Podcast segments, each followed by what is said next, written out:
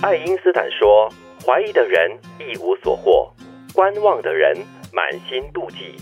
选择的人不断收获，全力以赴的人自然满载而归。这段话呢，我觉得重点的就是提醒我们呢、嗯怀疑的人一无所获，因为你怀疑，你害怕，对你担心，你有举足很多不前东西，很多东西要去思考跟考虑的话呢，你裹足不前。对对对那观望的人就满心的妒忌，因为你就看是别在人旁边看，然后羡慕别人，，对，然后呢，羡慕到了一个尽头，变成妒忌，嗯，他本来是袖手旁观的，就看你怎么死这样子。结果呢，人家越做越好哦，你就开始妒忌了。哦，嗯，然后选择的人就是选择去挑战，然后你就会有不断的收获，因为即使是失败，你也会从失败中得到一些教训。对，至少你不是站着不动。对就就我们常说啊，就是呃，你不能跑，你也慢慢走；对不能走，你慢慢爬，你总是会前进这样子。因为你做了一个决定嘛对，你要么就是往前走，呃，如果不信的话往后走，不过至少它还是一个决定，让你不至于原地踏步，因为原地踏步的话，还真的是什么都没有。对，那全力以赴的人自然就是满载而归。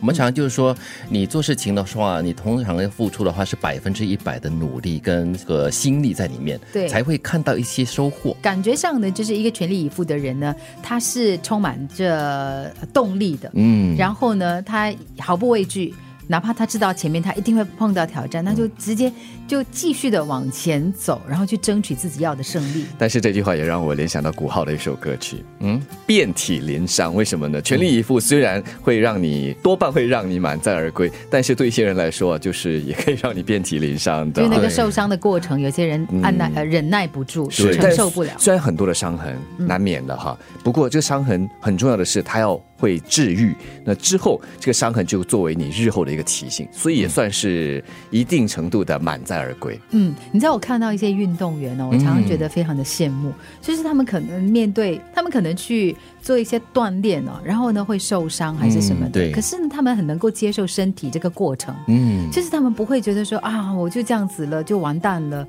他们会让自己的身体呢就是呃调养，然后康复，嗯，然后又重新的走上自己要挑战的那个道路。就是因为他们是选择了一一定的格局过后呢，就努力全力以赴，所以他们就不在乎身上所承受的一些苦痛。因为有收获，当然，呃，平衡的来呢，也是会有痛苦的了。嗯只是说他们是怎么面对这皮肉之痛。对，就好像那些做极限挑战的，我觉得滑雪运动的吧，他们要经历过就是非常辛苦的一些锻炼，还有攀岩啊，对各方面。这些极限啊。然后我很喜欢看那个越野脚踏车，啊你知道越野脚踏车他们在一定的那个高度，它怎样往下冲，怎么样旋转，凌空旋转哦。对这些呢，他们都会可能受伤，对，可是这个伤对他来说呢，可能就骨折啊，或者是脱臼什么的、啊。你就看那些运动员很潇洒的，就调一下，这这 这，然后他可能就还可以继续前进。哎，我每次看到这个镜头，我就觉得好感动，对虽然很痛啊很。不可思议，他们对痛并快乐着。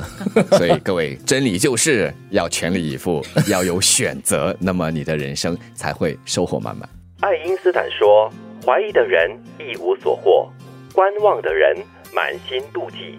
选择的人不断收获，全力以赴的人自然满载而归。”